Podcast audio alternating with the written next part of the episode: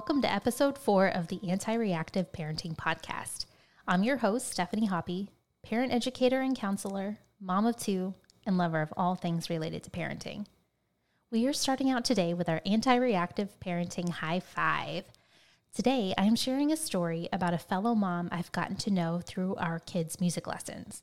Our kids take lessons at the same time, and while we were waiting for them, we've gotten to know each other as we chat during those weekly 30 minute periods between shuttling kids around between school, activities, and home. As we've gotten to know each other, I've discovered this mom is clearly an anti reactive parent. Last week at lessons, her daughter had brought some toys with her to play with while she had to wait for her lessons to start, and she ended up losing one in the waiting space. Her daughter got quite upset and it would have been easy for the mom to stop what she was doing, quickly find the toy, and move on because, as we all know, for some mysterious reason, moms always seem to be able to quickly find the things no one else can see. But instead, she took advantage of this moment to teach her daughter something instead of just appeasing her. She told her daughter she was talking and wouldn't look for the toy at that moment, but also gave her daughter a couple of strategies for how to look for her toy and encouraged her to go try it on her own. Her daughter didn't really love this, but a mom, her mom did a great job of establishing some boundaries around the situation.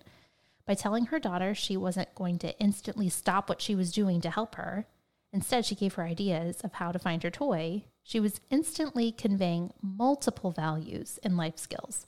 I'm talking patience, respect, responsibility, and perseverance. This was some great long term parenting. If she would have found the toy for her daughter right away, the whining would have stopped and the problem would have been solved in about 30 seconds, but that would have been survival for the moment. Instead, she used this opportunity to teach her daughter life skills for becoming a future adult. This was a very simple situation, but it was handled beautifully. Anti reactive parenting doesn't consist of grand productions or great planning. It happens in the everyday little challenges and moments, over time, these small anti reactive investments pay off huge dividends down the road. So, high five to you, parent at piano lessons, and your anti reactive response to a lost toy. If you have a story of an awesome anti reactive parenting moment, please submit it to be featured on the Anti Reactive Parenting High Five segment on our website, antireactive.com. Share some accolades and inspire our anti reactive community. All right, time to move into today's topic. Last episode, we talked about providing choices within limits and creating boundaries. These boundaries are like fences we set up where our children are free to roam and do what they like inside the fence, but anything outside of the fence is not an option. This week, we are diving a little deeper in how to uphold the integrity of the fence and help our children learn from the choices they make, both the good ones and the bad ones. And an effective way to teach and reinforce these lessons is through natural consequences. Now, before I get too deep into natural consequences, I want you to think back to when you were a kid and you messed up, whether it was because you were young and learning and didn't really know better, or you intentionally set out to go do something even though you knew it was wrong. How did your parents react when that happened? Were they the kind to give you a good talking to, but really not go any further than that? Were they the kind to ground you and take things away? Did they get frustrated but not stop you from doing the same thing again? Did they implement real consequences? Did those consequences make sense to you as a child? As an adult now, what do you think about the punishments you received? Looking back, do you wish that your parents would have worked harder to stop you from making some bad choices? Or do you feel like your parents were too hard on you and didn't give you room to make mistakes and learn from them? Do you feel like the lessons your parents tried to teach you were effective and that they really got it right, even if it felt unfair as a child? It can be hard to think back to those less than stellar moments from our childhoods.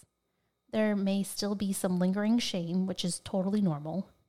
Shining a light on those shameful moments, however, can take away some of that buried hurt and turn it into a real learning experience for how you want to implement discipline now that you're the parent. Since the beginning of time, parents have been challenged by ways to discipline their children. Even the word discipline conjures a wide variety of connotations. When you hear the word discipline, you may associate it with words such as strict, punishment, control, or words like focus, standards, or parameters. When I'm referring to the word discipline for the purposes of this podcast and our discussions together, I am talking about the process of guiding, shaping, teaching, and molding our children by setting guidelines and using effective methods to teach children when they have gone outside of the firmly established boundaries. So let's talk about some of the ways parents have disciplined their children. It was only a relatively short time ago in human history that a primary method of discipline was corporal punishment. Parents had switches, teachers had rulers, and honestly, spanking is still a method used by many today. Other methods include things like taking things away, including treasured items or privileges, timeouts, forced apologies, early bedtimes, increased chores, or forcing squabbling siblings to get along by fitting into an oversized t shirt together. I mean, there are as many ways parents have work to teach their children to own up to their actions as there are ways children have come up with ways to get themselves into trouble. I mean, some are creative, comical, or even downright appalling. So, how do we know what works and what doesn't? How do we discern between discipline that may be super effective at controlling a behavior in the moment, but comes with counterproductive actions in the long run? And between a form of discipline that not only curbs poor behavior, but also instills important values and lessons that will shape your child into an independently functioning future adult or a total lack of accountability altogether. Regardless of what discipline may look like, the most effective way for anyone to learn from their missteps, mistakes, and plain old bad choices is through natural consequences. And what do I mean by natural consequences? Natural consequences are what happen as a direct effect from a catalyst without any intervention. Okay, nature, society, physics, any of these things take over as a result of our actions. If I am late leaving my house for work, the natural consequence is that I will be late showing up for work and miss my first meeting of the day. If I do this too many times, another natural consequence is that I may lose my job. It can be very, very difficult to watch your child endure natural consequences, but they are extremely critical and the most effective to their learning of how the world works. You forget your jacket at home, you're going to be cold at the park. You stay up late reading under the covers with a flashlight, you're going to be tired at school and you won't do as well on your spelling test. You spend all of your time in the morning playing and being silly with your sister, you're not going to have time to finish your breakfast and you'll be hungry before lunch. Now, by no means am I saying don't intervene. What I am saying is build your fence and tell your child where the fence is. As he or she is learning, they need your guidance. But after you've firmly established where the fence is, your child gets to make the choice about what to do with the wisdom you've imparted. And if the lessons just aren't sticking, it's time for natural consequences to kick in. So, what do natural consequences look like? They are the things that would logically happen as a result of a behavior. And they only happen when you let your child fail. And this is hard. I'll give you some examples from my own family. My children wear uniforms at their school, and depending on the day, they have different uniforms they need to wear. I wash their clothes every weekend, and they collect the clothes from their hampers, bring them down to the laundry room. This happens every week like clockwork. I know it, they know it, everyone knows it. Part of this process has been teaching them responsibility for their things, as well as taking responsibility for their own lives, including their school required uniforms and knowing what they are expected to wear each day. For a time, a child or two was leaving clothes in places that were not their hamper and just in general not taking responsibility for their requirement. After many reminders, gentle cues, and then downright me getting upset, it became clear to me that they knew the expectations. I've taught them how to stay organized and keep track of their things, but now it was up to them to take it from there. So they brought me their clothes from their hamper every weekend, like always, but I stopped checking for their various uniforms. It's important to know I only did this after letting them know that I was done giving them reminders because I knew they were big enough and responsible enough to handle it. I also made it clear that their responsibility wasn't that large as I was still doing all of the washing, drying, folding for them, and all they had to do was gather their clothes. I wanted to make sure they had adequate perspective on this arrangement and that their role was a part of a greater function of how the family operates. I mean, nobody likes to be nagged at or reminded to do the same thing over and over. So I wanted to make sure that we had the right idea of what was actually happening and it didn't feel unfair. Anyway, early on in this process, some uniform items got missed, as expected. But with this intentional approach, I knew that we would likely run into some problems, but in the process, I would be training my little future adults responsibility. Just knowing that I was making an investment in future outcomes really helped me to keep my cool when we ran into what I would have previously considered a failure. So, when a child was short on a uniform item, natural consequences kicked in, and violating the school dress code was not an option. All right, so that was outside of the fence. So, what do we do? Sometimes that meant they had to wear a polo shirt instead of their loose, comfy PE t shirt on a PE day or maybe a chapel dress was a little wrinkly and not so fresh. And with that came the natural social consequences of unwanted attention or questions about their attire. Now, this is very important. I'm very careful not to shame my children or allow others to shame them when we're learning from natural consequences. The point is not to evoke guilt or make them feel terrible. The point is to allow the natural natural consequences to play out and for your child to feel the consequences, experience them, and work through them so that they can learn from them. Not learn how to avoid guilt and shame, but how to learn the why behind what you're teaching them. I'll tell you another story about natural consequences. My kids were pretty young at the time, uh, about preschool age. My husband and I were painting over a Merlot colored accent wall in our home with a much lighter, like sky blue color. This was obviously going to take multiple coats, including paint and primer. And like many parents, we waited until our kids were sound asleep at night to get this kind of messy, permanent work done without interruption or little hands trying to help. So, between all of the coats of paint and the time required to let them all dry, we didn't quite get the job done, and we knew we might still have some touch ups to do the next day. It wouldn't require too much, but was best done in the natural daylight to make sure we didn't miss any spots. We always got up before the kids, and in our haughtiness of our excellent parenting skills, we wrapped up the paintbrushes in plastic wrap and left the painting supplies out for uh, to finish up the job the next morning before we even finished our coffee. So little did we know we would be facing our own natural consequences the next morning. We were awoken by one of our children the next morning, an hour before they usually get up. Isn't that how this always works, right? To tell us that the other child had taken the paintbrushes and painted blue across another plain, neutrally colored wall. That was painted before we lived in the house. We had no way of possibly knowing what color, much less if they had any existing cans of that paint, paint still laying around the house.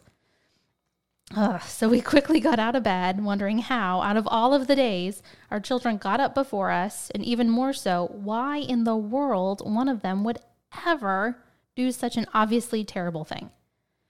We took a beat, looked closer at the toddler paint job, and then realized the paint covered the wall at two obviously different heights. Turns out they were both in on it and one had the nerve to tattle on the other, even though they were both involved. I mean, angry doesn't even begin to cover it. You can imagine. But we were also quick to realize that we had taken a risk by leaving out the paint with little people in the house, and that was on us. So we accepted the consequences of the stress, the time that was going to be required to remedy this situation, and the responsibility of harnessing this teachable moment and using it wisely and intentionally not exactly what we wanted to deal with at 6:30 a.m. on a Saturday morning. But anyway, after a couple of cups of coffee, we gathered our wits about us and came up with an intentional plan involving natural consequences. Because here's the thing. They already knew they did something very bad, and they already felt a great deal of guilt, and they knew how mad we were over it. They got it. But that's not enough to change a child's behavior or understand the why behind what made their behavior so bad so that they don't do something like that again in the future. So, what we ended up doing was we made the kids gather up their money from their piggy banks. And instead of going on our fun family outing that we had planned that day, we instead had to use that time to go to the home improvement store that thankfully had a pretty stellar color matching service and buy paint to repaint our neutral walls. With our coaching, they told the store clerk what they needed a can of paint, color matched to what we provided, and then they took the can to the checkout, gave it to the cashier, and used their money from their piggy banks to pay for the paint and a paintbrush right there on the spot. I mean, obviously, they needed a lot of help with the money aspect, but it came out of their money and they handed it over to the cashier, carried the bag out of the store, and brought it inside after we drove home. Then they sat and watched as my husband and I painted over their mess. Now, no way was making them paint over it going to be anything less than rewarding. So the grown ups handled that part, but they had to spend the time with us while we did the chore we showed them how to check the paint after it dried to see if it needed another coat, and they were with us when we cleaned it up at the end, so they were a part of the entire process. It definitely would have been easier and much less stressful to just tell them, okay, no TV for a week, and just handle the mess ourselves to make sure it was done properly. But by implementing natural consequences, our kids learned what happens when they make reckless, messy choices. Those messes, either literal or figurative, have to be cleaned up. And ultimately, it's the responsibility of the person who made the mess to clean it up. And we, as their parents, are there to help them figure out how to clean them up. And no matter how big the mess, we will always love them. We will walk alongside them to help them work through it. But we will not shield them from the very real consequences of their actions. Our kids still remember this event that has now happened many years ago and I can report that they are older, wiser, and more responsible than they were as preschoolers, thank goodness. So, those of you with little, little ones, there's hope. And I can also say this event helped us establish an important precedent in our family. Our kids know that they are responsible for their actions and the consequences of those actions, both the good and the bad.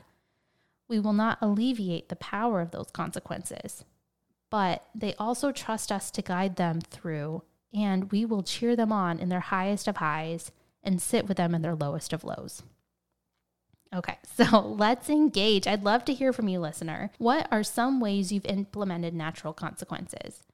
What are some scenarios where you've struggled to implement natural consequences?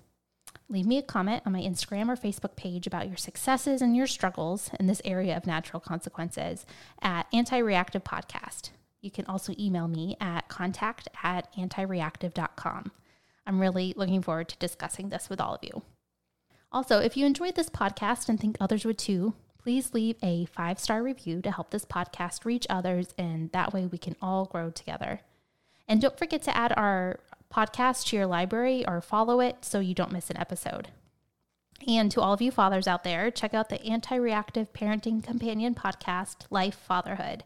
This is a short form podcast for fathers about how to deal with challenges raising your kids.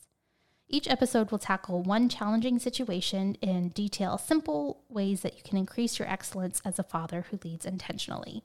You can fa- find Lyfe Fatherhood, that's L Y F E, on Apple, Spotify, or anywhere you like to listen to podcasts. You can learn more about life and the entire anti reactive parenting group on our website, antireactive.com. As always, parent intentionally, plan for what's to come, and be anti reactive.